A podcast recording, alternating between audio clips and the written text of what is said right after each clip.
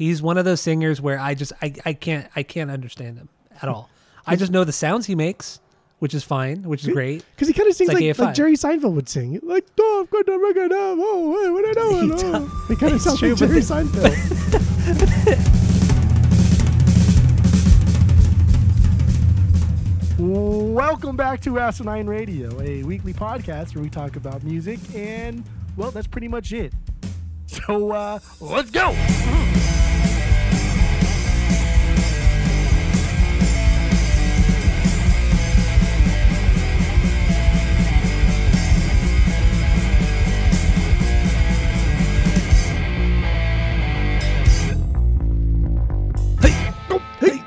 Hey, Hey. Hey. this is Asinine Radio. This is the weekly music podcast where every week we get into a different band, different artist, and we uh, break down one of their records. We get into the lyrics, how it was made, the music, uh, the artwork, everything you could think of, and we try to have a good time doing it. My name is Tyler. Way out there, hundreds of miles away, is Jeff. And while you're listening, go to Spotify, Apple Podcasts, give us five stars, and five stars only. Please go do that. Keep listening, tell all your friends, and uh, that's all I got for the boring intro. So, what are we doing today, Jeff? We are doing the Bouncing Souls album, Hopeless Romantic. So, Jeff, what's your um, what's your origin story with the Bouncing Souls? Go. Yeah, uh, Camp. Camp is my origin story with uh, the Bouncing Souls. Not not nearly as much as as um, like Guttermouth was, and then Dropkick Murphys. But uh, yeah, it was Camp, and then really it was it was Kazaa. Kazaa is when I downloaded a lot of fucking music in a very short amount of time. Because my mom had it at her house, my dad didn't, so I could only do it at my mom's house when I was there on the weekends or whatever and I downloaded a fuck ton. And Maniacal Laughter is the first Bouncing Souls album that I downloaded in its entirety. And around I don't know when the fuck how old we were, early ten to fifteen era. Yeah, somewhere in right. that somewhere in that time frame. But uh, yeah, Maniacal Laughter is like my true true introduction to the Bouncing Souls outside of Argyle, which a lot of camp leaders played it um, in cabins and stuff.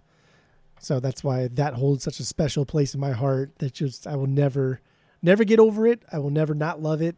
And that was the first song that we kind of learned in the first like band that I was in with my neighbors, Ronald and and, and Joe. We learned how to play Argyle. Um, this was before we had a drummer. It was just like two guitars and a bass, and that was really cool. That was fun. And yeah, I, that was uh, That's your origins. that's it, baby boy. All right, mine was uh, mine was Punkorama, that compilation from the late '90s or early 2000s, whatever. Uh, it was True Believers. That was the song. I really didn't like the song when I first heard it. It it had to grow on me, um, but you know, look at us now. You know, 25 years later, almost, and we're still talking about the Bouncing Souls. But yeah, True Believers was was was my uh, was my origin, and I really didn't pick back up on them until you until probably like our senior year of high school or junior year of high school so like probably 04 05 and then uh and then i got or i burned or something how i spent my summer vacation and then i just you know fucking love the band from that point and we've seen them god damn dude at least a dozen times over Well, the I- years We've we've seen. I mean, like I I've been to them. I've seen them too with like Joe and Ronald in the early days. I've honestly seen this band like it had to be at least 50, 75 times. No not that many Yeah, get the fuck out of here Yeah, dude. Since No, I, no, yeah, since I was in middle school, I've seen this with people from camp. 50 seen or 75 times I've seen Come this. on. I've seen this band going into high school. I've seen this band all throughout high school. I've seen this band after high school, and I'm seeing them still today. Not today, literally, but today in a metaphorical sense. Yes, in october yes four months from now correct. Okay. All right. I that's that's a lot of fucking times, man. I remember like camp leader Scott. Like he took me to so many fucking shows. Like I've seen Get Up Kids multiple times with him. I've seen Bouncing Souls with him. I've seen the format a fuck ton of times with him. I saw Panic at the Disco with him, and he would pick me up in like his jeep and pick up like four of us, and like we're dude, we were like eleven years old, twelve years old. in hindsight, it's kind of weird, but Yeah. I don't know. Yeah. Fucking cool. It's a different time, man. It was a different time. Yeah. Yeah. Man, way way different. fucking what? Oh, how was it? Sixteen or seventeen or eighteen years old, probably picking up twelve year olds. That's He- fucking. well, he was like 25, but Oh, is that much? Oh shit. but like eh, this is we were so involved in camp like it was Yeah. just we were like we knew each other so goddamn well like we went to each other's like houses during christmas time we had like dinner birthday parties summer like we I mean, we were just so ingrained with each other it wasn't like a weird makes thing and did not like nothing weird happened or nothing like that it was just like a cool dude like trying to help out like youth there's no different like a big brother program right No, that's true. No, you're right. You're right. yeah It's just it's something you don't hear about nowadays. That that's what I'm saying. because people are fucking weird about it. So it's just yeah. And honestly, Yeah. dude, like Scott picked us up for so many goddamn shows, and that's he's he's the one that took me to go see Phantom Planet at the at UCI outdoors. Mm. hmm This is this is prior to freshman year. Okay. All right. All right. You've seen them a lot. You've seen them a lot. But I, I've seen them probably at least a dozen times. For So, sure. Every time. A dozen, so uh, much. no, you've seen them more than a dozen times. You've seen them at least twenty five times. I don't think so, man. I really don't think so. We've seen them every single year, probably since like sophomore year of high school. at this point, we've almost okay. I so we've almost graduated that's, high school That's not an years ago. exaggeration. Yeah, that, I mean that's not an exaggeration. Yeah, you might be right. You might be right. And then not just And that, but like seeing like them seeing at Warped Tour. once a year. Yeah, exactly. Yeah. Seeing them at Warp Tour and then seeing them on a solo tour or seeing them play with somebody else later on in the same year. Yeah, no, it's not an you're- exaggeration to think that you've not seen them 25 times. Okay, you okay? You're probably right. Probably right. And we just saw them last year too, which is cool. And we're seeing them this We're year. seeing them this year. So anybody out there who wants to hang out with Jeff and I in California, come to see the Bouncing Souls with us in October. You probably will have a free place to stay at my house if you want. So come on by. It's Come gonna on be by. fun. It's gonna be fun, dude. Well, all right. Um, let's get into the album then. Hopeless Romantic. Since we already played Olé, let's hop into that one. Uh, what do, what do you got on this one? Where does it sit banger wise?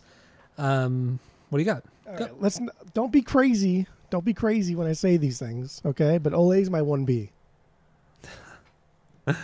Why? It I mean, it's 1B. great. It is my 1B. It's great, but come on, dude. We are doing we are doing this Uh. album because it, it is now back in stock on the vinyls and it was Yeah, it was in yeah. stock when we first started collecting, but um, it's not my favorite Bouncing Souls album and it was like seventeen dollars and I was like, yeah, it'll be here, and then it never was for years. Yes, and then it was like a hundred dollars. yeah, it was crazy expensive, and for whatever reason, it became in stock. It was like fucking sixteen dollars. Like that's a no brainer. So that's that's why Mhm. we're doing this. And Olé is a song that I don't playlist. I don't listen to it really because it, it kind of bothers me. It's a little cheesy. Uh, it's not a little. It's fucking super cheesy. But it hit me. It hit me good this week, dude. It really did. Like I don't listen to this song ever, even on like a Bouncing Souls playlist. I won't put this on there.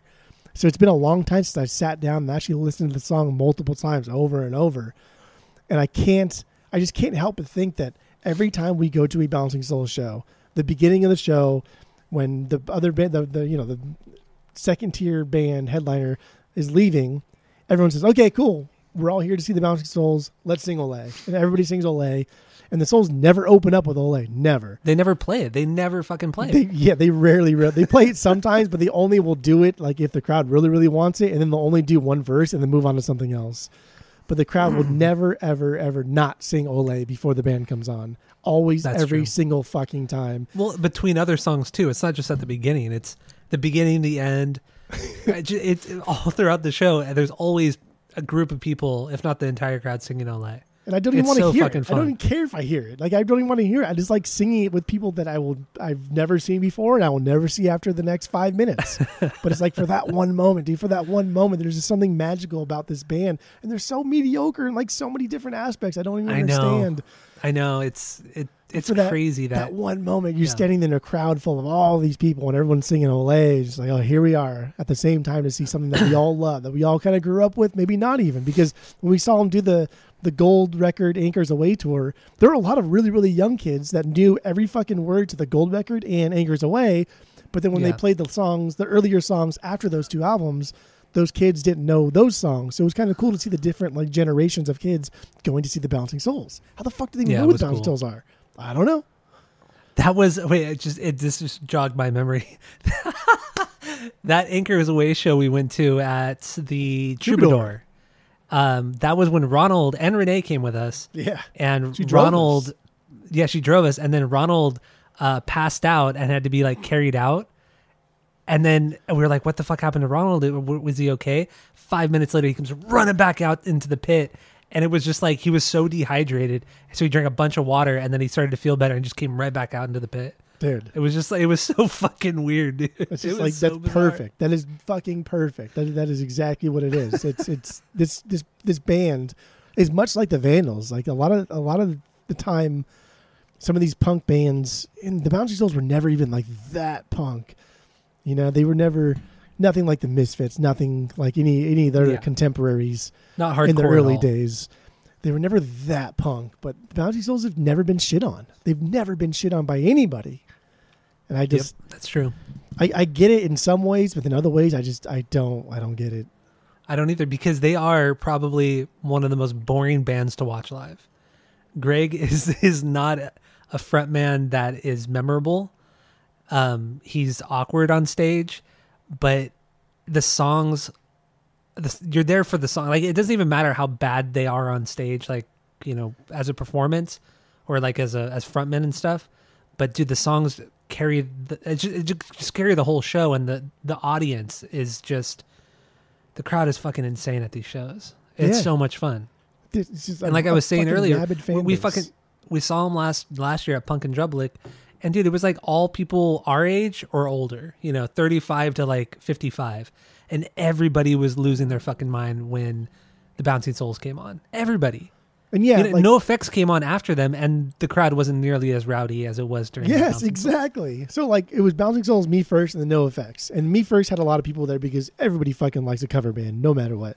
But there were more people up close pushing for Bouncing Souls than there was NOFX at that show. Yeah, even no effect. Even Fat Mike said something too. Yeah, he's like, where everybody go? So- Souls stop playing, y'all leave. like, what in the fuck, dude? Like, what is it about this band? Like, I just I don't know. I don't know. It's bizarre. I just can't. I can't quite like put my finger on it, and I just I don't know what it is. I know I, I love them. There's a lot of a lot of nostalgia for me, just camp and everything. But Olé, dude, Olé really hit me this week, and I was like, dude, this is a fucking cool song. This is a cool song because it's a song for the fans. It's a song kind of just about being a fan, and uh, I had a fun time like going into like the soccer thing with it too. I've, I've watched like a lot of clips from the '86 World Cup, which is kind of where this song was bred from, and it was it was uh, it was fun. It was fun. Yeah, and so I I don't know if you know, but did they um did the did this song kind of come up? Were people doing the Olé thing before the song even came out? They had to have, right? Yeah, they did. Uh, I think at, indeed for since 1986 to whenever the song came out, people were doing it at soccer matches. No, I know at soccer matches, but I meant at Bouncing Soul shows. Was it a thing at the shows prior to this to the Oh. song um, being released? I don't. That I don't remember. Yeah, I don't. I don't remember either. I don't even know if you could look it up because there's so there's not even that much written about this band, which is No. even crazier too for how popular they are. You know, and kind well, I mean, I wouldn't.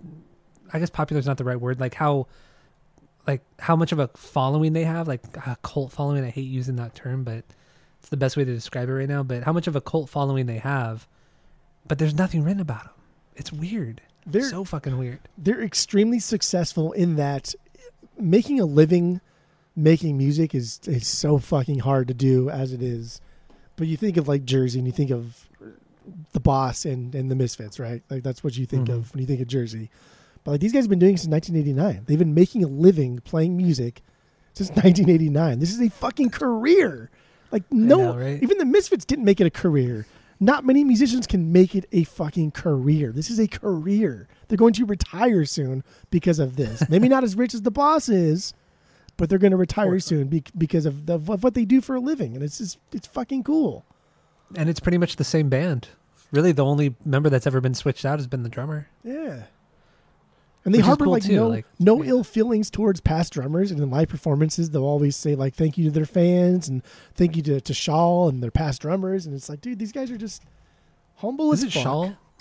or is it Shy? I was I saying Shy. I think it's Shal with an L. Is it Shal? I thought it was an I. Huh. Oh yeah, you're right.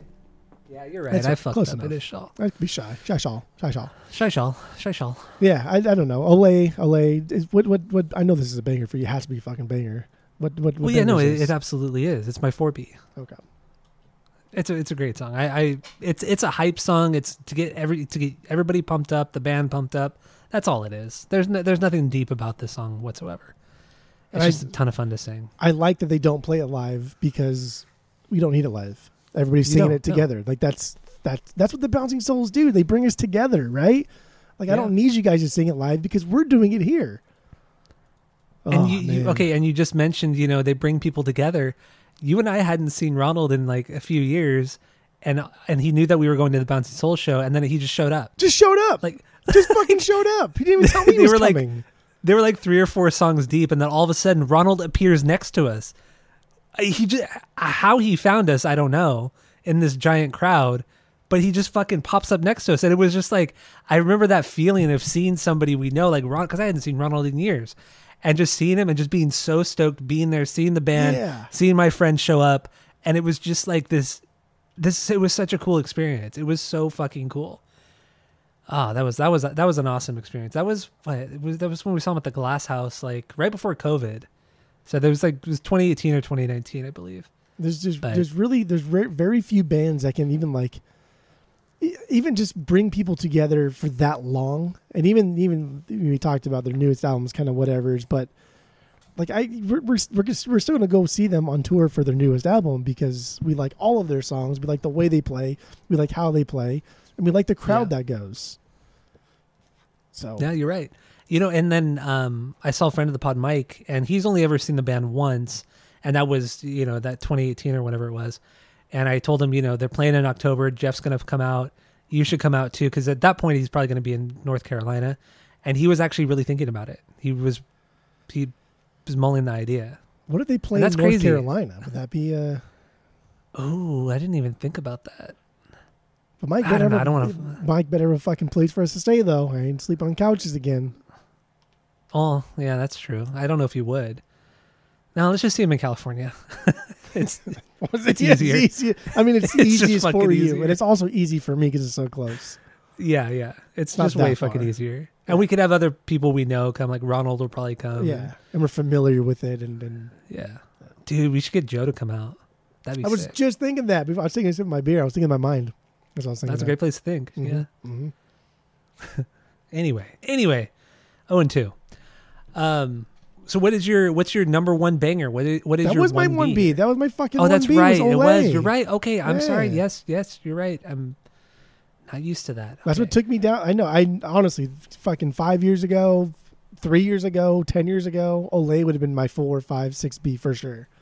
But this week, dude, this week hit hard. My top two are, are fucking bizarre, for me at least. All right. Well, oh, okay. Actually, we didn't talk about this. Do Do you have any stinkers on here? No, I, I have songs Okay. that I listed as a B just because I was in the mood, and but I they could have easily just been okay songs. But I'm gonna go fuck. They're B's. All right. Yeah. So I, I don't have any stinkers. I have 10 Bs out of 13 of the songs. So three of them didn't make the cut. Not to say that they're bad, but you just, eh, you don't need them. You can, you could have cut the record down from like 44 minutes to like 35 and I would have been cool with that. Tom So- could have cut the record down to the bone. what? No, Tom Wilson, the producer. Tom could have cut the record down to Oh. the bone. Is that it? That's What what does that Monday mean? Morning Amp Brigade. Tom cut the record down to the bone. Number show he- does he shot. really say that? Rocking the microphone. Okay. we'll get so there though. that is my 1B. Really? Monday Morning Amp Brigade. Yeah, that's my 1B. That dude, that fucking bridge when he says that Tom cut the record down to the bone, number show shot, rocking a microphone. That is my favorite part of the entire fucking album. Really? That is my Fuck. favorite part of the album. See, I it's okay. So I mentioned this on the the rankings. I don't really ever know what he's saying. He's one of those singers where I just I, I can't I can't understand him at all. I just know the sounds he makes, which is fine, which is great. Because he kind of sings like like, like Jerry Seinfeld would sing. Like, Tom cut the record down. Oh, hey, what I He know? does. He kind of sounds true, like Jerry the- Seinfeld. I I know, and look at the song like True Believers. He sounds like Jerry Seinfeld singing, but I don't know what he says in that song. Yeah. no idea. And that's how every pretty much every song is from them. But yeah, Monday Morning Amp Brigade. This is my one B. This is kind of like an Oi song. It's it's faster, more punk inspired. I, I just I love how kind of dumb it is too. The lyrics are goofy. You know, the I love the line when he says "I'm on the bowl with diarrhea" because you can actually understand what he's saying there with I'm on the diarrhea. bowl with That's funny. diarrhea. And then the kazoo, the kazoo solo. What is what is going on? yeah, that's that's how that's how like it fucking starts with the uh, into that that the fuck it all, no regrets. I'm staying in. Yeah. you can bet. Like and then it goes into the Tom cut the record down to the bone. Mature shot my that dude. That whole thing is my fucking favorite part of the album. and you know just just the it starts with the the drum part building up into just this fucking great punk song it's the, it's that short build up that makes it also great. The bass playing is fucking all over the place. It's his playing is the perfect amount of speed and just kind of winky playing. Like it, it's squirrely it's weird. I just this song is absolutely killer man. It's and then at the end all the different vocal parts Everyone's just fucking sound so yelling. fucking rad. Every, Yeah, like, like, the background Every vocals are yelling the days of the week, and then Greg is like, like, what are you fucking even saying? i know. It's so fucking good it's so, So, cool so, so going back to like the bass playing, um, Bryan's like the only instrumental member of this band that I think has like an iconic way about him. true And and we talk about like a lot of people on Instagram and, and stuff will say like, oh, I'm gonna play this song in the tune of fucking I don't know, Mark Hoppus, right? And he'll play the bass and like, oh yeah, that is how Mark plays the bass, and that is how this other person plays the bass. Like Bryan has a very distinctive way that he plays the bass, and there's a couple songs on here that are like, yeah, that's fucking Bryan Kienlen from Bouncing Souls. That is how he fucking plays the bass. So yes, it's it's cool. it's a it, it is definitely kind of unique to him um i i didn't re- i didn't realize it until this week but a lot of his bass playing and the way it cuts through in the mix reminds me a little bit of uh jeff kresge on afi's answer that and stay fashionable record Ooh, I like that because it kind of has that it it cuts a little bit deeper and then it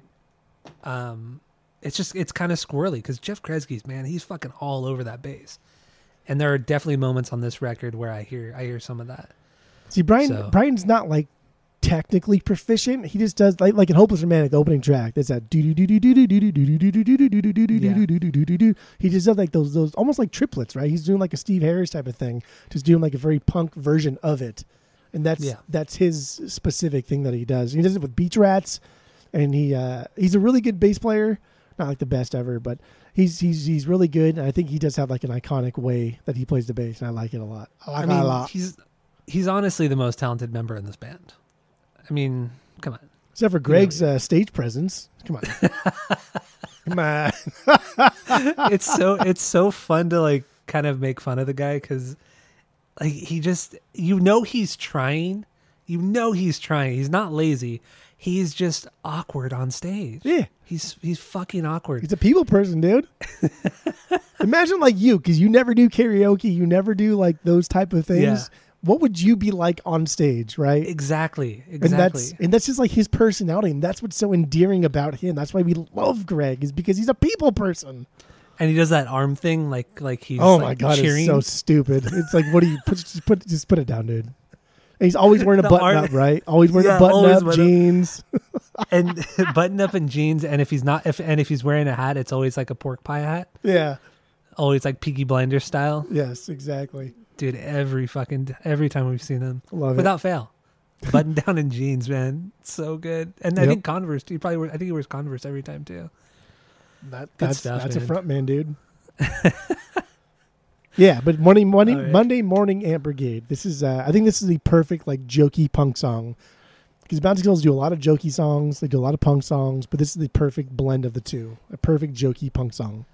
I agree. I agree with you on that. I, I just I really like the oi part of it. It not that they they actually say oi, but that it has that that style, that oi style, and I It's very bouncy and punky and Yeah. fun. And I think it's a perfect song to transition from Night on Earth too. I agree because Night on Earth is didn't make my bangers list. Oh God. it just it just didn't. I'm Oh. sorry. It's a good song, but it's Oh. not. Got so much notes on it. That's my two B. Is it? No, it's not. Oh. All right, let's uh let, let's play a little bit of Monday Morning Amp Brigade, get into the lyrics, and then move on. So here it is uh, from the Bouncing Souls. All right, there it is, the Bouncing Souls Lord. and Monday Morning Amp Brigade. I had to play it through that that bridge Dude, for you. That fucking part is unreal. It's, it is really good, dude. Honestly, my favorite part of the entire album. That's that's that's a statement. That is God a statement. Just- I love how cocky he sounds. I love how cocky, but also just how How fun. How fun it is. Yeah, but and the chorus too. The chorus, I just the the melody is is so, it's rushed. It's I don't know. I I can't I can't explain. I just love that chorus so much. I think it's so fucking catchy. I I can't even try to sing it. I want to sing it right now, but I know I I would just butcher it. No, I can't. I would just butcher it. You try to sing it. It's we. It's a weird. It's a weird thing. It's a weird one. You're Ah, the anyway. one, Mr. Grinch. Anyway, oh and two. What do you have uh, lyrically on this one? Uh, not getting laid over the weekend has made his Monday even worse. Okay. Yeah, pretty much. I, I just thought, you know, it's it's just him partying every weekend, all weekend, then feeling shit on Mon- feeling like shit on Monday, and just doing, repeating that cycle, over and over and over again. Just hating his life. Really, the song is about hating his life. Yeah. Because he has to be a normal person, not a normal person, but like a nine to five person. A, a normal Be a person who has to fucking work for a living, yes. he has to be a grown-up. grown up. That's what I think this one is. So, um, do we have anything else on the song? That's it. That's all. All right. So your number two is really Night on Earth. Dude, Night on Earth is on Wow. fucking real. I'm telling you, man. My one and two Bs this week. I even I I I went back and forth. I was like, no way. There's no way. But yeah, Night on Earth. Night on Earth's my two B. So, uh, there's, okay. So the, the song, it starts out with shit I don't like. You know, it, the palm muted guitar with Greg singing over just the palm muted guitar. I think I just, it's always been cheesy. I mind you, I do like the song, but compared it to the rest of the record, it just it falls flat. I mean, See- in the end, it's more of like a pop rock song than anything else. And they're like vocally, there are moments where it sounds like he's trying to be really sincere with his singing, but it doesn't sound good because he's not a great singer. So it just, I appreciate the this his his sincerity, but it just sounds fucking kind of weird. And it's just a ballad, man. You're, you're a balladman now. There, That's what it there are is. there. Dude, when it comes to Bouncing Souls, I'm fucking anything, man. I don't even care. There are two songs on this album that I think are, are arguably their their their most impactful or most important song, and and that is one of them. And the other one is that or the whole thing, the the closer. Yeah. I think both of those songs are extremely important to the lore of Bouncing Souls. This is a very this is a gamble. They're taking a gamble here with the punkers, right? This is fucking hopeless romantic. Even the title of the, the album is kind of like, yeah, I don't know if I should trust these guys. And this is the late '90s Epitaph era is is dominating the scene. The Fat Record scene is is is, is dominating the punkers. And and then like Night on Earth happens, and then right after like You're So Rad, which is uh, you know that's it's a fun song, superficial but fun. But like Night on Earth, dude, like this is this is a gamble. It's I think it's insanely catchy. I think Greg is just wailing away. Sometimes he's sounding kind of whiny, he's kind of squirrely, doesn't sound very good, but he's just doing it. He doesn't give a fuck. He's just doing it. He's singing it. He's doing what he wants to do. There's a lot of woes. Gotta love the woes. And the Gotta chorus, the man. crickets. Dude, the chorus here. The chorus is like what's really taking the gamble with the punkers. That Night on Earth thing. And Yeah. like there's a lot of cool like like like leads it'll lead into like instrumental parts after that until the next verse, which I love. Mhm. And I like I like the palmy parts. The got some time on the stove. Like that little chuggy thing in the beginning. Yeah. I love that stuff, I- dude. You really though? I the And, only like, no matter what, like this is the song that they play either like at the end of the show or if they're playing like a longer set, this is the encore that they'll throw out and then say goodnight to the crowd on. And so this is when everyone's sweaty as fuck. Everyone's like saying goodbyes. I hate it. I'm sorry that that happened in the pit. You're shaking hands with people. Like everyone's coming together and they're saying, Thank you guys for coming out. Like we're the bouncing soul, you know who we are. And then like they just kind of like bleed into the instrumental. Greg drops the mic, lights dim. I'm painting a picture, dude. I'm getting goosebumps. I'm holding my arms up. You can't see them, but I got goosebumps. That's how good this song is. That that's a good song, dude. that's a good song, dude. Well, The more you drink, the hor- the, the more bad like the, the actions get too, huh? the whole coke and, and yeah, that accent gets worse and worse. But yeah, dude, this this song is just I think is is is unreal. Is unfucking real. I mean, it's not unreal, but it's good. It, it's fine. It's real. good. I, I think I think you missed the boat. I think you're you're you got your punker goggles on and are looking just for more. Well, they're a punk band. You're so And not- rad. They're not okay. a punk band. They are not a punk band. They are more than a punk Okay, band. That's why they've withstood the test of time. Is because they are not a punk band. Well, Punk bands do not withstand the test of time. they're They more don't. of a punk band than anything else, and also one of my one of their best records is Comet, which is like a fucking pop rock ballad album, which they fucking nailed. They nailed that style with Comet in 2012. But this is where this it is started. this is like this is where it I- started. I, okay, I understand. Yeah, they could not have that, done but Comet had it not been it- for for them Okay, being adventurous okay, with hopeless well- romantic. Straight up, Well- come on. Well, The Vandals never All did a fucking record like this. NOFX never did a fucking record like this. Bad Religion, come on. Who the fuck? What other like mainstay punk band has ever done a record like this? I Nobody. Off the top of my head, I don't know. Yeah, off the top of my head, I don't know. Everybody changes. Like if I D. fucking changed style, Social D. Social D never had no, dude. Social D went from like punk to their own like rockabilly thing. So Social D, but like they also, they, they this were this is coming from two guys who know very little about social distortion. their first Outside album, of like, their first maybe an really album. punk though. yeah, outside of like one album, we know very little about, and also seen them probably ten times over the years. And hated For every whatever reason- fucking time just because they were playing. they, they were because they had that residency at the House of Blues for like a year. Oh my god, They played there like probably it was like ten 15 days out of the month. Yeah, it was so cheap. So we would just go. Like, what are you doing on Friday night? I don't know. Let's just go see Social D. Because go to we- downtown Disney. We had Disneyland passes, so it's like we would go see to- Social D, get our free Wetzel's pretzels, and then and then go to Disneyland. Like it was doing yeah. fucking good times. yeah, that's that's that's exactly how it happened. Like anybody questioning that, that's exactly what we would do. We would go see, or we'd go to Disneyland, get free Wetzel's pretzels because of some friends, and then uh, yeah, go see Social D. All in, all in the same day night. There was even a brief period. I don't remember who worked there, but there's a brief period where we got free, free uh, the the Dole pineapple slushy thing.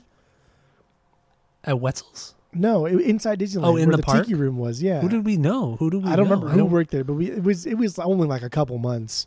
But then we got free Jamba Hmm. Juice. Remember, we would Well, go yeah, to Jamba Jamba Juice and Brea, yeah. and then go to Yeah. Wetzel's, and then go Disneyland.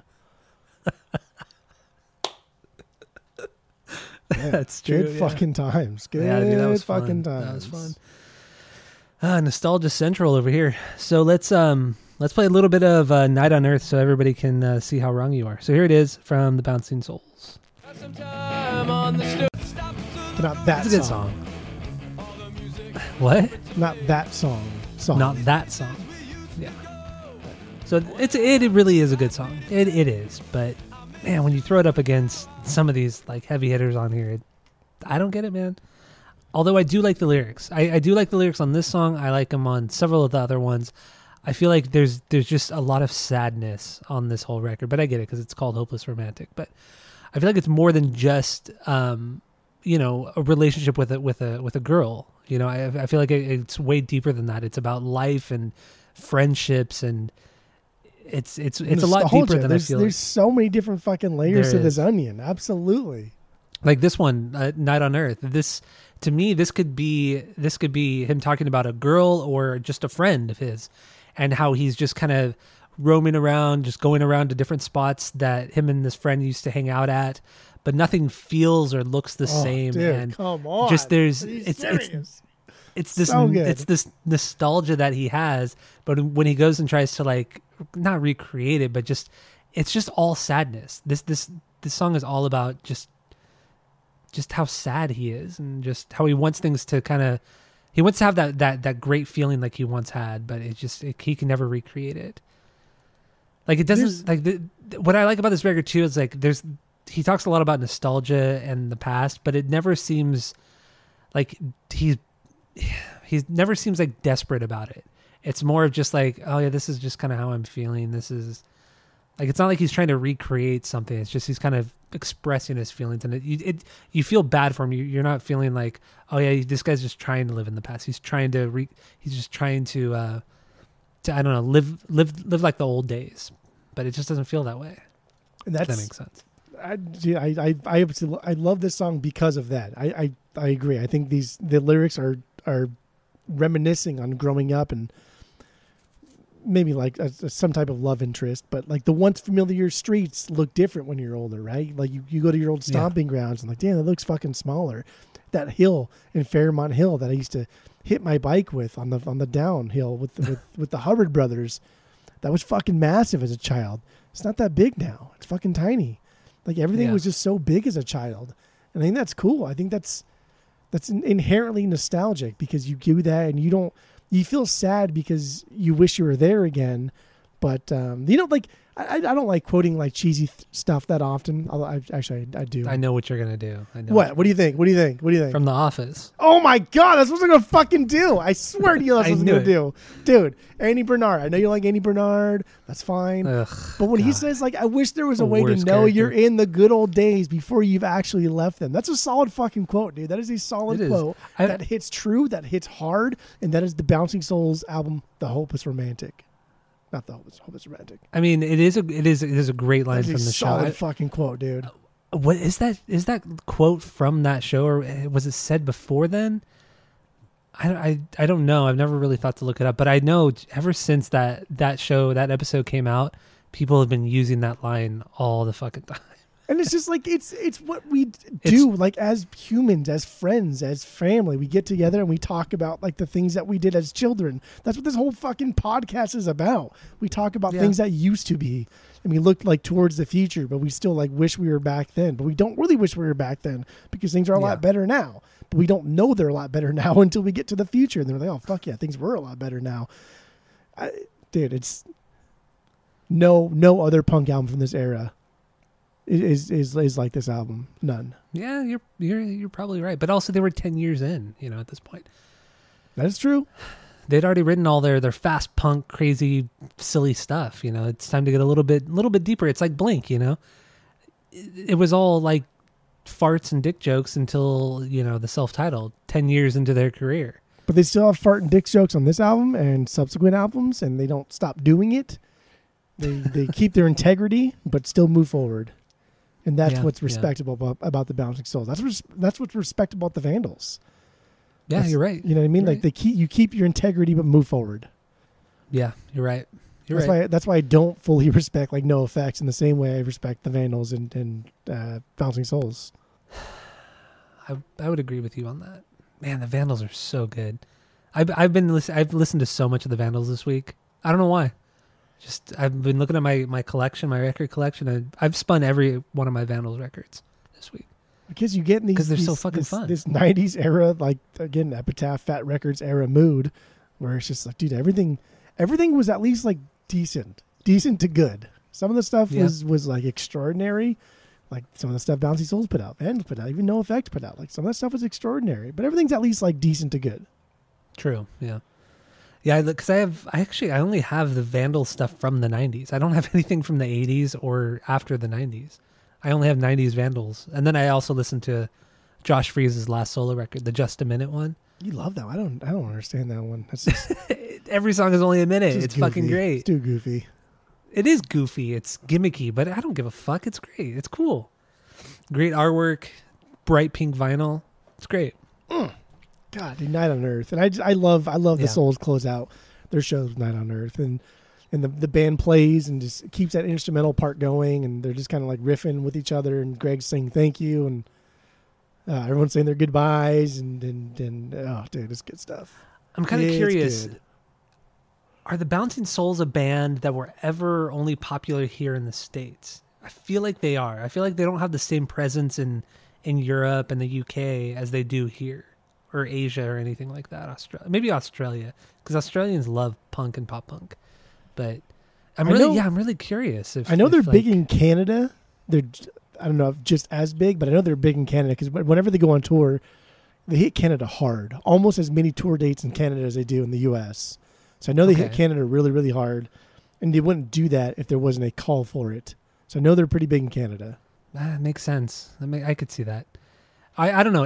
Are are guys who listen uh, from other countries, Skip in in Birmingham, um, you know, are the Bouncing Souls big over there? Let us know. But even Our like, guy Alex, our guy Alex down in Australia. I think he's Australia. He might be New Zealand, we- but we I think he's Australian. Chilean listener too, don't we? Like some guy from fucking Yeah, he's from Chile. Yeah, from Chile. Yeah. Yeah, I don't know if he still listens, Big but back ribs. yeah, dude, are, are the Bouncing Souls big outside of the U.S. and Canada? Are they? Let us know. Let us know, guys. This is not even like Anyway, a big band, though. You know what I mean? This is not even like. This is not even a NOFX big band. It's No, you're right. It's fucking crazy. but they still, but like we we said, they still pull just as big crowds as NOFX.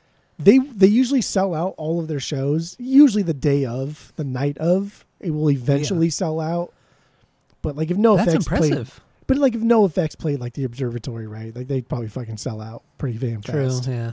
True. But like the Bouncing Souls, they they just they've never had that kind of fame, never had that kind of notoriety. I don't know. Ah, Fuck, damn man. good. Damn good. So anyway, let's good. move on from Night on Earth. Um, man, I'm gassy. So my my two B is Hopeless Romantic Opener. There we go. title track opener. Yeah. So what what do you have on this one? I'm curious. That's my four B. Four B. Okay. That's my 4B. that's- Yeah. This so was this. Yeah. Continue. Sorry. right out the gate. This one starts up right, and then and then we hear like Bryan's bass line. This is the iconic bass line. The do do do do do do do do do do do do do. That's what he does. Mhm. That's what he does best. That's what he's known for, and it sounds great. I love the yelling of "Hopeless Romantic." I think it's I'm it's, hopeless romantic. it's goofy. You're just hopeless. it's stupid, but like what gets what, what gets me about the song is the like the lyrics. It's it's pretty straightforward. Like someone who's hopelessly in love with someone else who he sees as just hopeless. But like the play in words itself for hopeless romantic though, right? The Mhm. word like hopeless is kind of meaning two different things when he's saying it about him and then about her. Like I'm a hopeless romantic. You're just fucking hopeless. It's like yeah. that's frustrating, that's irritating, that's annoying, but that's also kind of like self empowering. Like, yeah, I know that eventually I may find what I'm looking for, but you're just kind of a douchebag. And like the first track on the album, the title track from the fucking Hopeless Romantic album, and we're already getting like a, a more deeper, complex, bouncing souls, punk, like driven thing. Yeah, in this you're era. right. It's a great way to start the record because it, it, it still has that kind of intensity from from uh, the self-titled record, but there's way more melody on this song. So it's like it really sets you up for the entire record, and and I really like that. Um, I just love the the simplicity of the beginning of two, just him strumming that power chord, just strumming it, just no, nothing complex at all. Everything drops in. The vocals are so jumbled that it's very difficult to under difficult to understand what Greg is saying here. At in that first verse, the beginning of that first verse, I even when I read the lyrics, it's hard to understand what he's actually saying because it, it's just it's a fucking mess. But that chorus is one of the I think the chorus is one of the catchiest things they've ever written. Oof. It's so simple. It's so fucking simple, but it works, man. It works.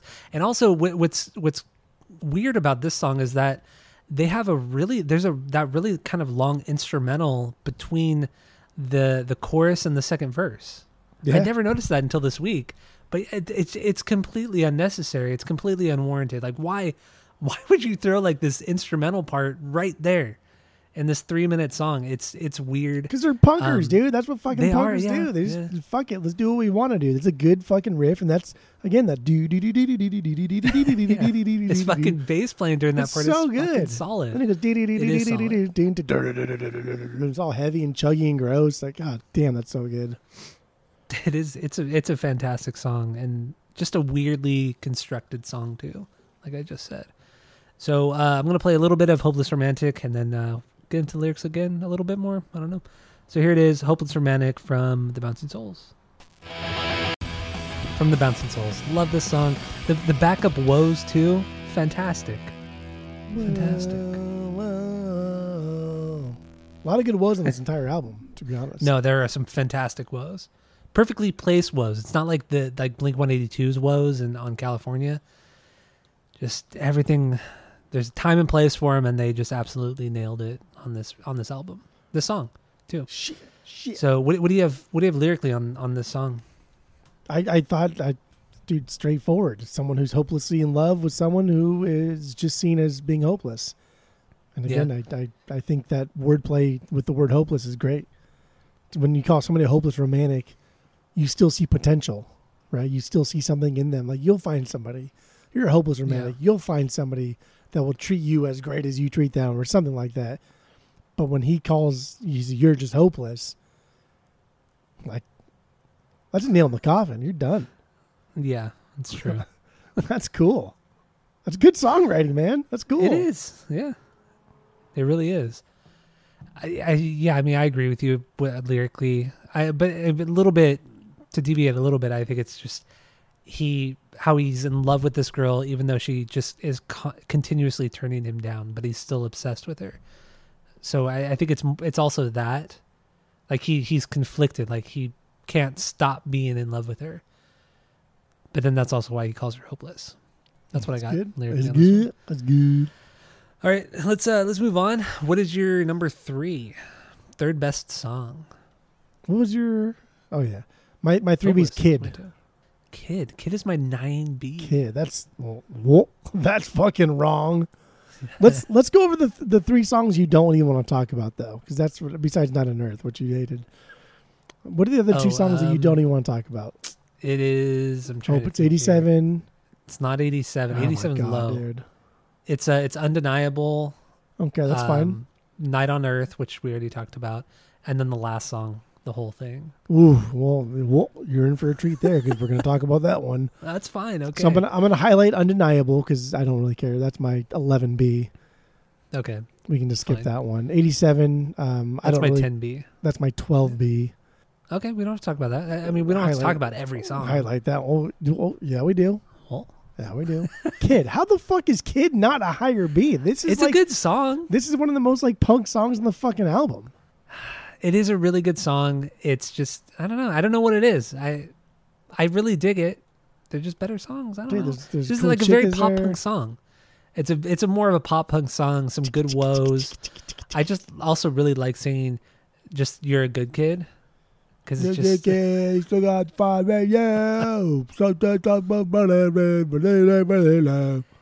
Greg sounds just like that. Yeah. That's that's what I think he says. So, And I agree with you. The Chicka Chickas, fantastic. Yeah, Yeah. good, Okay. good Chicka Chickas. all right, that's fine. We can. Uh, I do like it though. We can move on. Well, we can talk about what else you got on this one. Just to I mean, there's some some cool stuff here. I guess like it mentions it mentions the Breakfast Club line. Uh, when you get old, your heart dies. Right. I I, I hear when you get old, Mhm. your heart dies. And like I didn't Yeah. know that was from the Breakfast Club, and I know like these guys grew up watching '80s movies because they have a song saying these are the fa- or these are our favorite quotes from our favorite '80s movies, from the Good, the Bad, and the Argyle. And I thought that's cool because it, it the song is called Kid. And I think it's uh, it's about like youthfulness, and that that line, you know, when you get old, your heart dies. That's what the girl, I think that's what the girl says to the goth girl says to, I think his name's Bender, like the kind of like cool guy. remember. Have you seen the Breakfast Club? I've seen it once, Bruh. and I I know I, I I remember I liked it, but I've never I've never gone back to it.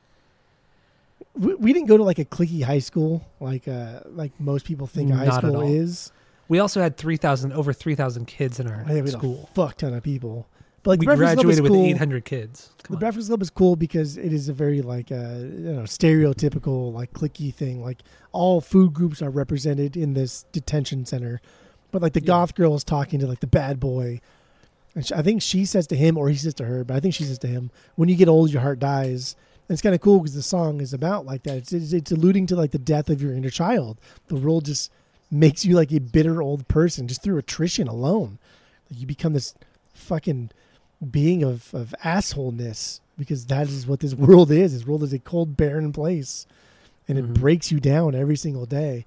And I think "Kid," the song itself, is just uh, it's about that. And I like that. That's cool. I, I think I think it's I think it's just he's talking about himself and just how he's kind of convincing himself that he's going to get through the rough times. That that's all it is. That's how I thought, how I felt about it. Okay, we can move on from that one. Okay, all right. So where does where does "Wish Me Well" sit for you? Oh God, why is that? Is that like a high B for you? What is that? Your That's three? my that's my three B.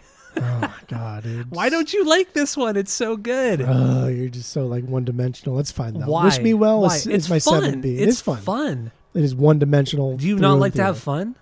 Okay, Mr. One Dimensional here. Fucking Olé is your number one. Get the fuck out of here. Dude.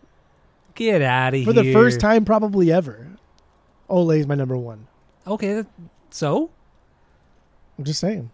My my my my rankings change with my mood. My rankings change with the times. Wish As me well though mine. is, is a seven B, and that that sh- w- w- wish me well should be the seven or the five to eight B range. No higher, no lower. That I disagree with you because the song is a lot of fun. The lyrics are stupid.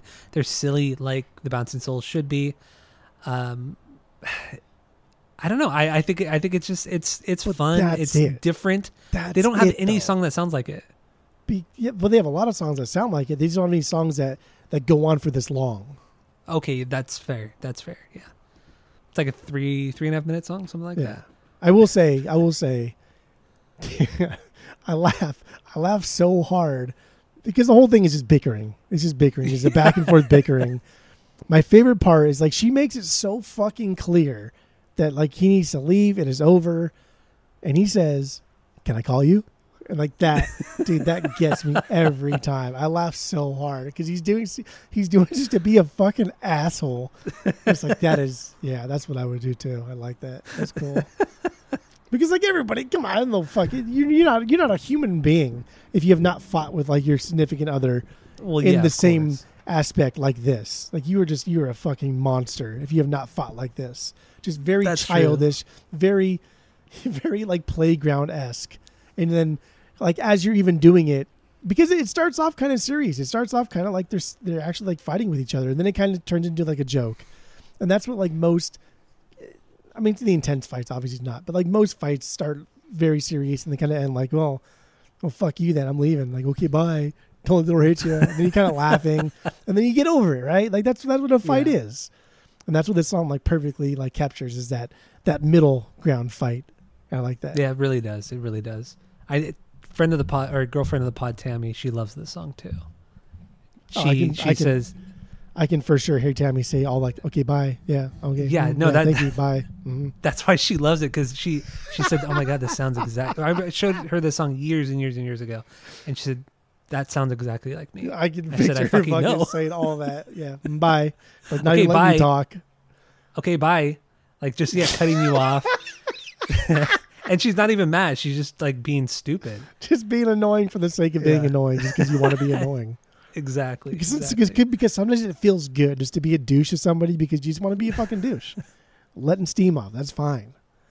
But yeah, it's a good song. It's a good song. It is a good one. It is. We won't play it because you're being a little fussy about it, but that's okay. we can play it. Play it. We got to play something. We haven't played nothing. Okay, fine. Okay, we'll we'll play it because I want to talk about the also the, the girl on this who sings. So Yeah. um, here it is. Wish me well. You can go to hell from the Bouncing Souls. Good one, man. This this is a very punk, uh, not punk, uh, very bass driven song too. Like outside of the vocals, it, it's a bass. It's a bass song. Good stuff though. Love it, song. love it, love it. It's a good song. So let's talk about the girl. Her name is uh, Cara Weathington, otherwise known as Katalina. That's her uh, her her stage name, I guess. Now she had kind of a hit in the early '90s or mid '90s or something like that, called Yeah. DJ Girl or something like Yeah, that. And did you listen to that song? I did. I hated it. Stupid as fuck. It was so bad. I thought for sure like it would be at least like, okay, cool, I like this. Is kind of like, I, I thought it was gonna sound like like like Six Flags era techno, like being in Six Flags when we were like in high school. But no, Yeah, it, was, yeah. it was it was it was fucking garbage. It was not good. Like not No even in like an ironic way. It was just it was It was- bad. It was trash. Yeah, I listened to a couple other songs off her record because she did put out. I think she put out one record, maybe two, but I listened to maybe I listened to three songs off that one record, and uh, yeah, it was just all stupid. It was bad, and I don't know why this girl was popular. Maybe she was. She must have been really cool or something in real life. I don't know how they hooked up or how she hooked I don't with know the either. Bouncing Souls. I tried to like Google that specifically. They weren't on the record label was not the same. Nothing about it was the same. Nothing at all. And she was in. Um, she did some stuff with the Vandals, so maybe that's how they hooked up was through the Vandals. It was like she did. Um, she did a cover. She sang a cover on "My Heart Will Go On" on a comp, which again, punkers love comps. True. And I don't know how the fuck. Uh, yeah, I just don't understand. They fucking hooked up. But then she was also in uh she was in like in a Vandals documentary as well. I think it was a Vandals documentary. And then she did um she was in a movie, not SLC Punk, but She did a TV remember what it show too about punkers, but not not like a Nothing like as uh, not that SLC Punk is a famous movie, but nothing that famous. Yeah, yeah, yeah. I, I don't. I forgot what it is now. But yeah, I, she's never really. She's never done anything since then. it was a very short-lived career, and I, I, uh it bothered me that I couldn't find where they they had why she was on the song or how they knew her. Yeah, it's always annoying. Whatever though, it's cool. It's a great song, and uh, let, let's let's move on then to what what else do we have here. We did your four B, or we, what was your four B? Wish me well. No, my 4B. Uh, oh, hold on, dude. Highlight I'll red. that. Highlight red. Always highlight All red. right, let me. Uh, go. Half the stuff is already red. yeah. My 4B was. Mine was Olé, so we already talked about that. Oh, the opener, Hopeless Romantic. That was my 4B. Okay, so then what's your what's your five B? Oh, got it. I got a highlight kid. Hold on. Oh, hold on there, God, dude. You were just not prepared at all. There we go. My 5B is scroll, scroll, scroll. God, I can't I don't know. see it, dude. So so right now it seems like we've kind Monday of reached. morning. Okay, we talked about Monday morning. I Yeah, think we should just- kind of wrap it up. You know, talk about like maybe you're so rad. Yeah, let's let's see. What what, what is you're so rad? Oh my god, That's my five B. Oh my god, dude, you just you fucking. So, what is wrong with You're it? so fucking one dimensional. Why? Why? you- How? Why, How is this one-dimensional? Why, why are you the way that you are? Like that's What what, I want to fucking know. about? Why? It's a fun song. It's a fun oh punk my song. god, dude! It's just like it's so fucking. St- this is like this is a joke song. It's a joke I song. know, but it's- a punk song. So Like, was Olé. So was Ugh. Olé, but it's your number one. Get the fuck out of Because here. Because there are, there's like nostalgia with Olé. There are feels to Olé. The crowd gets into Olé. You're so rad. It's like a throwaway fucking joke song. You're so rad. but But you can't help but sing it and love it. You're so You're rad. so rad. I, I do like that. And then goes in the solo, and that last that last little bend in the solo, when it's Uh, like, yeah. I think it's like a good amount of like distortion. It really digs in there. It's solid. Dude, this is like a van. This is something the Vandals would do. Yeah, This is 100 percent something the Vandals would do. Something so silly lyrically, um, just kind of, just a dumb punk song that they they do every once in a while. It kind of reminded me a little bit of um, not as funny, but the Get in Line off of uh, Live Fast Diarrhea. Just the just the stupidity of it. You know, it's about getting getting in line on the Matterhorn in Disneyland. Like it's just why it just makes us. It's just dumb. I love it. You're so rad. You're so red. It's a good song. It's cool. It's my seven B. I love it. It's a good song. Love it, love it, love it. It's just talking about a girl. She's rad. She's a rad girl. We've heard him. We've heard him say like "rad," right? Well, I like your mom. I like your mom, and she's so rad. I wanna marry her and be your dad.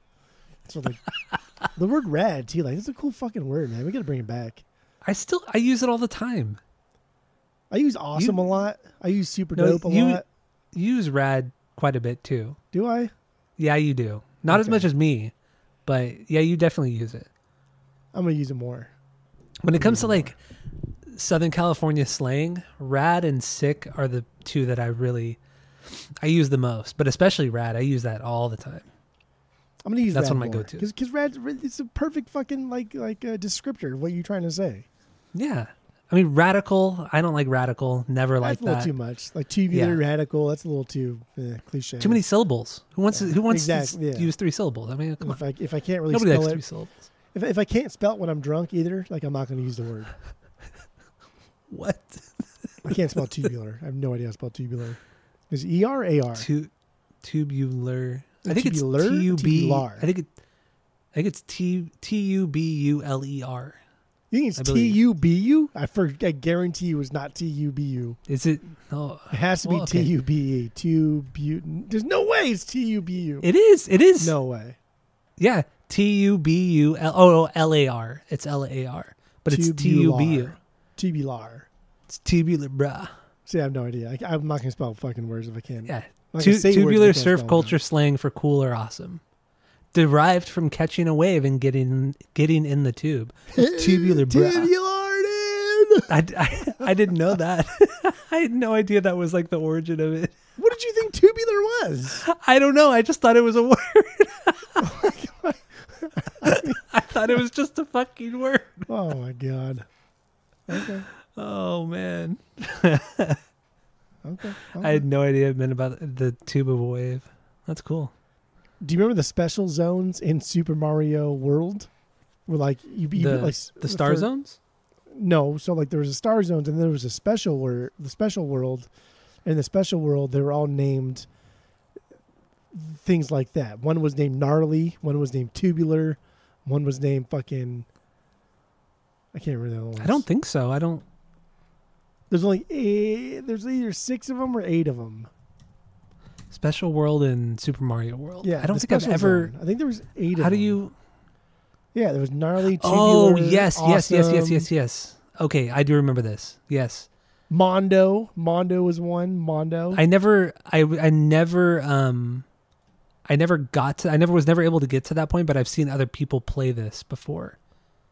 Play these levels or get to that part, get to that special world. Super Mario World, I think, is not just like my favorite video game of all time, but I think it is the greatest video game of all time. I wouldn't disagree with you there. It is definitely one of the most, I don't know, important games in, in video game history. Right. It's it's great, oh, dude, it, and it's so much fun. It, it's it's a game that never gets old. I might play It's- tonight. It's you think about it too. I think it's over thirty years old. God The damn, game is over old. thirty years old. Is it really?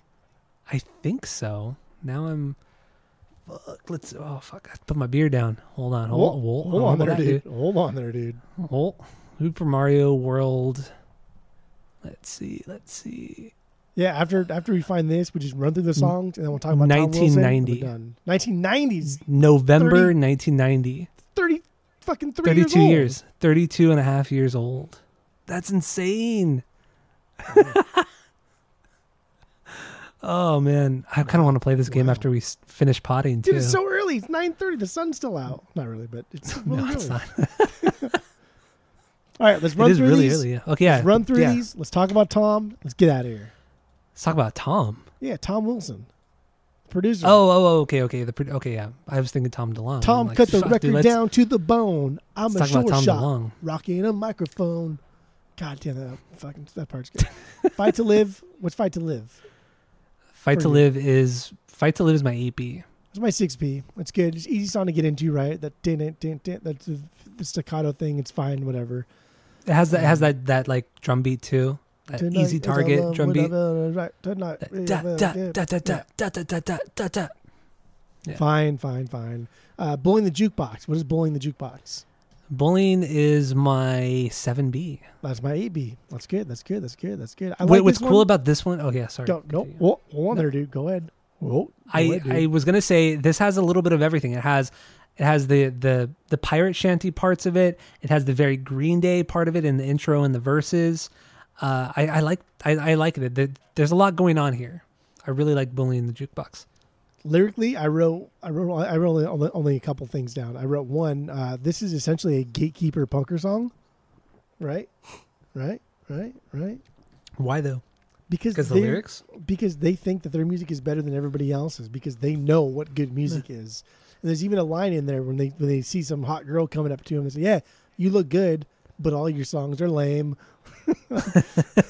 It's it's kind of gatekeeping. I like it. It's funny. Okay, but- yeah. But I never noticed until this week that they uh, they drive drunk at the end. They go to a different bar and they Yeah. say swerving in and out of cars, and that's kind of like, wow, I can't fucking believe you did that or said that.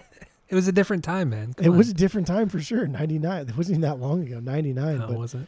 yeah, swerving in and out of consciousness. Yeah, I was like, oh, okay, whatever. Um, and then the last song. Uh, actually, it's not that. It's not the heat. It's the humidity. Um, is that a low B? Yeah, that's my six B actually. So mid B. Oh wow. Yeah. Okay. I mean, because it's it's it's more of a punk song. It's pretty straightforward. The the guitar the guitar playing the riff kind of reminds me of Social D a little bit. Um, it's just it's a song that makes me think about like just being in a circle pit with your friends and just Yeah. drinking beer. That's just what the song reminds me of, and it actually has like kind of a rockabilly uh like guitar solo or lead. I guess you could call it a solo. It's a very kind of loose lead or a loose guitar solo, but Yeah. it's it's a cool song. I, I enjoy it. It's very pit friendly, as some might say. I mean, I, I think it's just about being in a crowded show with a bunch of sweaty fucking guys. Yeah. And That's exactly what the lyrics are about. I mean, it's it's it's kind of disgusting, but every time we leave a Bouncing Soul show, it's we're drenched in what is probably like thirty percent our sweat and seventy percent everybody else's sweat, Yes, that's correct. And that's and you just don't care. You know, you you just, just, don't care. That's Yeah. true. When you get outside and like now your shirt is like wet, so now it's fucking freezing. I know that feeling when you walk out. You walk out, it's freezing, and then all those the guys are always cooking hot dogs outside. Oh yeah. Oh, especially in fucking Santa Ana. Oh my god. Santa Ana and L.A. so man, good. you got the fucking grilled onions, the hot dogs cooking right there, the jalapenos. Yeah, it's cheap. Jalapenos, sure. Jalapenos. It's fucking good though. I, I've had I, I don't get it very often, but man, dude, those those hot dog, those street hot dogs are fucking good. I love a good hot dog, man. I, I Me too. nothing beats a good wiener. I'll tell you that much. Good. Yeah, you're right, man. You're totally right. And the last song, me some wieners. the whole thing. Mhm. Is that a B? Or not a B? No, this was not a B for me. Okay, that's my 10B. It's a low B, but but butts are for pooping. I think I think I, this, this will wrap it. No, let's talk about Tom and then that the whole thing because that'll that wrap into my my my, my record wrap up. So okay. Tom Tom Wilson. Um, so we're not going to talk about the whole thing. record. We will, but I want to talk about Tom because the whole thing will lead into my wrap up. Okay, okay, got it, got it, got it. I thought you were Um, on the other way, but anyway, continue. Tom Tom Wilson produced uh, a lot of Offspring stuff. He produced Mhm. Smash. Okay, we love Smash. Everybody loves Smash, yes. right? Right. Yeah. Well, he produced their first three records. He did. He produced the first three um, Bouncing Souls records too. Where's Maniacal Laughter, Bouncing Souls, Bouncing Souls, and Open Romantic. Also, one other band. Uh, he produced We didn't the do the first. Yeah, the Vandals, the first three Vandals. and he Peace did. through Vandalism, When in Rome, Slippery When Ill. I think like what solidified him as as a I don't want to say top notch producer, but as somebody to be sought after is Dead Kennedys. Yeah, yeah. He, he produced he produced their second album, and I think like when you produce any kind of Dead Kennedys, and in retrospect, in the '90s now, right? Because that was early '80s, so you are now a, a producer that people want to work with, and that's cool. Yeah, you're right. And I mean, that was what I'm looking right here. That was the plastic surgery disasters. That was his like eighth record he did. Because besides TSOL, the Adolescents, I haven't really heard of the other bands he did prior to Dead Kennedys. And he Yeah, did Lydia neither. Lunch. I don't like Lydia Lunch. Ugh. She's like she's like this uh like spoken word person. Omar did a record with her and it was terrible. You'd probably like it though because you like that just spoken gonna word say shit. I do like You probably like- spoken word stuff. Oh, I hate it so much. But yeah, it's her and, and Omar just fucking kind of wanking. Oh, it's so annoying. I hate that record so okay, much. okay, okay. Yeah, he did, he did so much. Bad Religion, Youth Brigade, Social D. I mean, fuck, man. He did Aquabats later in his career, and he died in 2015. Yeah, that was that was that was surprising. But he had to have been, you know, Not Yeah, that prob- old. Yeah, but I mean, when you think about it too, he went through this era of just debauchery and drugs and booze, and uh, you know, when he produced these records, he was probably at least fifteen years older than all these guys. I, in the I'd 90s, imagine. yeah. I, I would say like in the early '80s, he was probably mid twenties. No, Right. I, I bet he's older than that. I bet he was older than that. Oh yeah, because and it, on Wiki it doesn't show his his date his when he was born. It shows the day he died. because nobody knows. Nobody knows. I- Now I want to fucking know. Nobody knows. Tom Wilson, producer. Yeah, look it up. I'll get my record wrap up, and then we'll call it a night. He was born in thirty one. 1931. He was born in thirty one. Get the so fuck out of here. He was not born in 31. 85 or 84 when he died, something like that. He was born in 1931. Yeah. Oh, Dude, maybe it might not be the same. 1931. Never mind, never mind, never mind. It's a different Tom Wilson. That was, he was like he was like fucking 50 years old when he was producing Never records, and It's a different Tom Wilson. he had been born in like the 50s, dude, the 60s. Oh shit. Um, so there's a Rolling Stone article about when he died, but it doesn't show. It doesn't say when he was born. I don't know. It doesn't fucking matter. Oh and two. So anyway, the whole Move thing, along. The whole thing, this this album entirely is, is a deliberate. It's deliberate in that it's trying to be something a little bit different than this '90s era of again like Epitaph, Fat Wreck Chords, sounding bands, and this ends the album perfectly, right? Like like like it could have just the song builds, and I like that it builds to a mid-tempo soul song, and it doesn't feel a need to end on a punk note. It doesn't feel the need to end on something faster. something more aggressive. It just does it. It just says, "Hey, this is an album that we did. It's more mid-tempo overall. It's more melancholy. It's a little bit harder than what you're used to, but it's also a little bit slower." And then also the last guitar lead part, every fucking note of that is the same exact note as "Late Bloomer." From uh, How I Spent My Summer Vacation, the I'm no good, you're no better. no better. Every good. fucking guitar note in that last lead part is that song. So like you have now heard. I'm fucking telling you, dude. You have now heard that. You've now heard "Late Bloomer" in this in the end of the song. I think that is so cool. This is my 10B. I don't think it's a great song, but I think it's such a fucking cool like. Like if you didn't like this album, we don't give a fuck. Here we are. This is what we're doing right now, and I like that. love it. God, I love this song. Okay, so we have um, our world famous three point rating system where three is a perfect album, two is a good album you're going to continue to listen to, one is a bad album but give it a shot, and zero is the worst thing you've ever heard. So, what do you give this record? Oh, you didn't say you didn't say go, so I didn't Go. know. I didn't Go. know if I, if I, I didn't know if I was supposed to talk or I don't know if I was supposed okay. to. Gotcha. So, so when we talk about like like like labels in the '90s, record labels, we're really talking about like Epitaph. I mean, Lookout was the thing. Victory labels was coming in, but really it's like Epitaph and Fat Wreck Chords. Like those are the two big things that people wanted to be on. Um, what was what was the what was the Maybe uh, maybe like Drive Through or Nitro as well. But like Nitro bands were only on Nitro because either A, they wanted to be on Epitaph or Fat Wreck Chords, or B, they wanted to start their own label, or C, they were just going to sign on to a bigger label like AFI did and jump ship entirely and change and change entire directions. I think the Yeah. only other I think the only other like like drive through would be one, but those bands never achieved like the same kind of like mainstay as, No, as, the, as the bigger ones. But like al- alternative tentacles, that's the that's the Dead Kennedys one, right? Yeah, that's Jellos.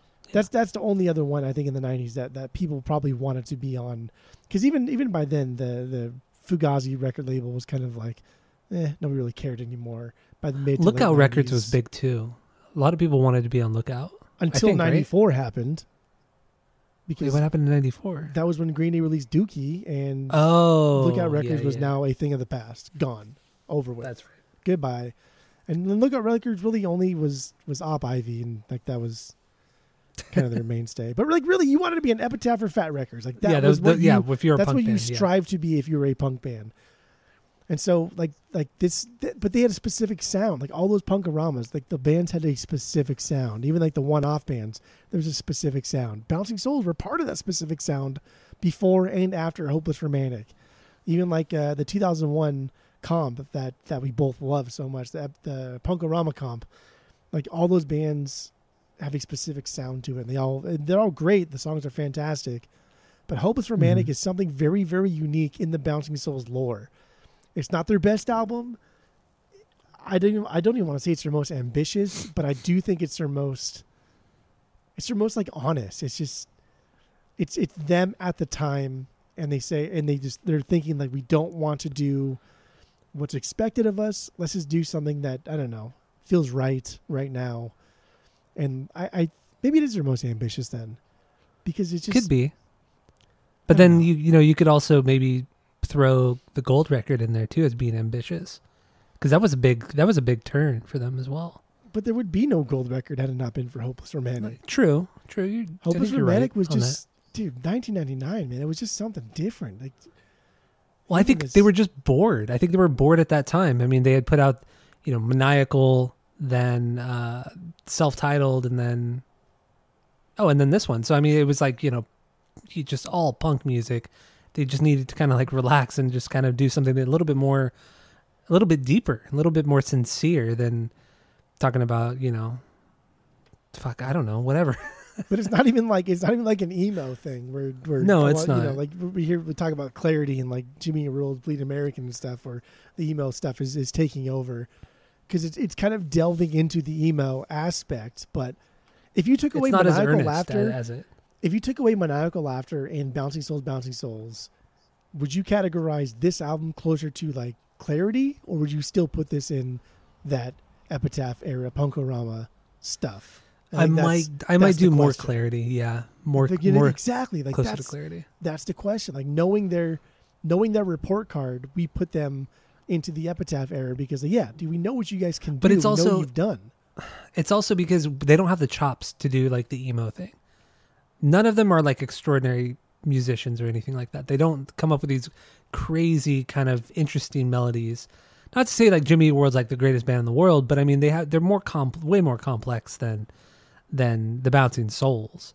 I mean, that one-two punch of Clarity and Bleed American; those are both perfect albums. So. oh yeah, genre defining, fucking uh, it's changing the face of music at that time. Yeah, I wouldn't disagree with you on that. And this is not like like Hopeless Romantic is not changing the face of music at this time, but I think it's planting seeds. I think it's planting seeds. I think it's it's telling pretty much everybody from like the Punkorama list, all these even fucking Bad Religion, NOFX, and these bigger names. I think it's saying, hey, dude, it's okay not to do the same fucking thing over and over and over and over. It's okay. Yeah, respect there's, that. they, they they just wanted to be. I felt like they, they just wanted they were more. They wanted to be put out a more earnest record, more serious, kind of darker record. I mean, I get it, man. These guys, you know, at this point, they were probably in their mid to late twenties. They're starting to. Life is changing. You know, possibly getting married. I don't know their personal lives, but you know, possibly getting married. You know, that's a that's a big step for a person. You know, and it just this album shows that. I feel And you, uh, man, it's a lot darker, a lot lot serious. You just And then they come in hear, with summer vacation. Jesus Christ. What what what album what album by like NOFX sounds like this? What album by like Dropkick Murphy So- sounds like this? I was actually going to bring this up. I feel like not not that it sounds like this record, like not that it sounds like uh, Hopeless Romantic, but I would compare um, uh, Heavy Petting Zoo to this.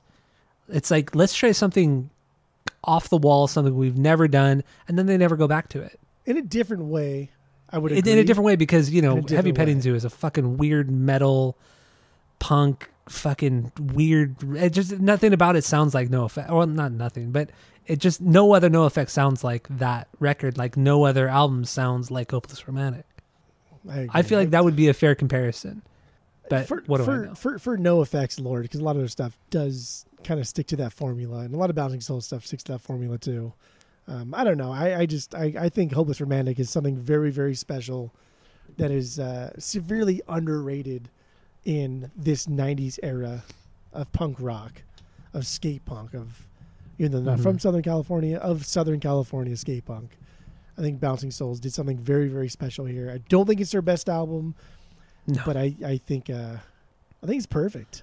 I think it's perfect through and through, dude. I think it does. I think, damn I think it tries. I think it. you it- I think it writes a thesis statement. I think it, it, it achieves that goal in, in convincing me that the thesis statement is correct, and I think it proves it through through songs, through uh, Mhm. lyrics, through tone, through cover art. I think everything about this era of the band is absolutely fucking fantastic. And they abandon it immediately and go into How I Spent My Summer Vacation with remnants, with remnants of this album. man you throw those threes around like they're fucking God, know, we, just- we just do some good fucking. I'll tell you. I'll tell you what, baby boy. I'll tell you what. We do some good albums sometimes, and this is a good album. this is a fucking that great album right now. We do some good. This is a great one. Sometimes. I mean, this, dude, you you you hit a lot of the points that I was gonna make. You know, it's it's their their outlier album. It's their dark album. It's still heavily punk, heavily poppy in moments, but in the end, there's just not every song is a banger, and even some of the bangers are just like, okay, this is good, but God, you did it so much better before, and then you did it so much better on Summer Vacation, and I, I don't know. With that being said, I'm not going to go do a big spiel because we just big spent spiel. an I'll go- I'll hour, go- I'll hour and a half on this. Three more hours on this. No, but you you touched a lot, a lot upon, upon what I was going to talk about, so I just there's no point. I'm not going to repeat myself. We're not going to repeat ourselves. We do it. We do it enough already. It's true. I'm just going to give this record a. Uh, I'll give this. I'll give this a 2.5 out of three. Ooh, 2.5 out of 3 because it's not it's not perfect man it's great and i love it but it's not not perfect i i can't give comet a perfect rec- a perfect score and that's i like that record more than this i think Well- comet's a better record when we see them in October, I will be sure to put my hand up when you're when you're shouting along to Olé, and then make sure that you do not do that because um, you don't like that What? song and you don't think it's a What are you perfect album. talking So I will make sure you. I don't think it's a perfect album, but I do love the song. I do love the song. That's fine. Well, it wasn't a banger. Ah, exhausting. Exhausting. That's okay. That's what you are. Okay. All right. So, uh, you have anything else on the Bouncing Souls and this album for right now? Let's say that's all. All right. Well, thank you all for listening. Go to uh, what is it called? Spotify, Apple Podcasts. Give us five stars and five stars only. Please go do that. Stay tuned for the next episode. It's going to be a doozy. Something we've a band we've never done before. Never even really thought about doing. So stay tuned for that. And um, that's it. That's all. Roger.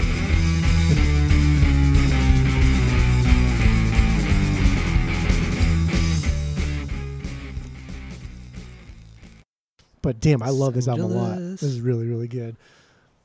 This is the city. All right, cool, cool. So uh, let's jump into our album rankings, where we rank all of the bands, uh, all of the. what? Hold on there, dude. He's one of those singers where I just I, I can't I can't understand him at all. I just know the sounds he makes, which is fine, which is great. Because he kind of sings like like, like Jerry Seinfeld would sing. Like, oh, I'm going to make it up. Oh, what I know. He oh." He kind of sounds true, like Jerry the- Seinfeld. Because it's just still got five.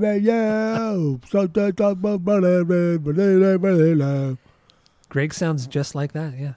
But it's T U B U. Tubular. It's tubular, bruh.